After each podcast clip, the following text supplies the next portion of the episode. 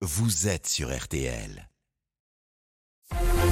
RTL Matin. Avec Stéphane Carpentier. À 6h42, la parole est donc donnée à Philippe Bouvard. Philippe et ses surprises, c'est le dimanche matin. Regard sur notre monde qui bouge, sur notre société qui évolue, au cœur de l'actualité politique. Tiens, bonjour Philippe. Salut mon cher Stéphane. Bonjour vous tous. Eh bien la surprise, qui n'en est pas tout à fait une, car on la sentait venir depuis longtemps, c'est que une femme, Elisabeth Borne, se soit entretenue avec une autre femme, Sophie Binet, la nouvelle secrétaire générale de la CGT, alors que dans le passé, ce type de dialogue opposait Jacques Chirac et Henri Krasuki ou d'autres homologues, tous de sexe masculin.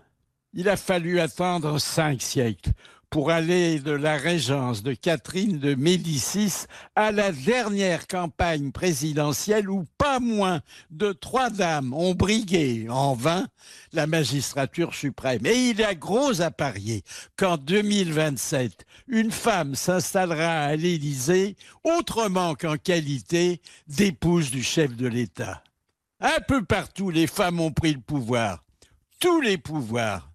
Ainsi, notre première ministre a-t-elle ravi la deuxième place du pays au président du Sénat, tandis que la quatrième position revenait pour la première fois à la nouvelle et première présidente de l'Assemblée nationale. Certes, Simone Veil fut, voilà une quarantaine d'années, une très grande figure de la politique, mais euh, davantage encore sur le plan européen qu'au plan national. Aujourd'hui, on s'évertue à ce que dans chacun de nos gouvernements, on compte autant de jupons que de pantalons. Et les femmes n'ont plus seulement des étoiles dans les yeux, mais aussi sur les manches, depuis que 30 d'entre elles ont été promues officiers généraux.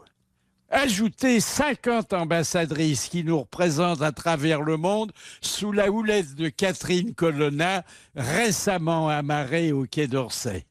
N'oubliez pas les 40% de femmes hauts fonctionnaires. Et elles sortent euh, souvent de l'école polytechnique, comme euh, Elisabeth Borne, de surcroît diplômée des ponts et chaussées. 40 ans après l'élection de Marguerite Yourcenar à l'Académie française, elles sont déjà 10, c'est-à-dire un quart des 40, à occuper un siège sous la coupole. Elle dirige aussi des grandes entreprises, des services publics et même des partis politiques. Bref, si vous me permettez ce mea culpa, à la fois macho et ludique, ce sont nos échecs qui ont fait le jeu des dames. Enfin, c'est mon avis, rien que mon avis, mais vous le savez, je le partage. À dimanche prochain. Philippe Bouvard, rendez-vous tous les dimanches matins dans RTL Week-end. Il est 7h moins le quart.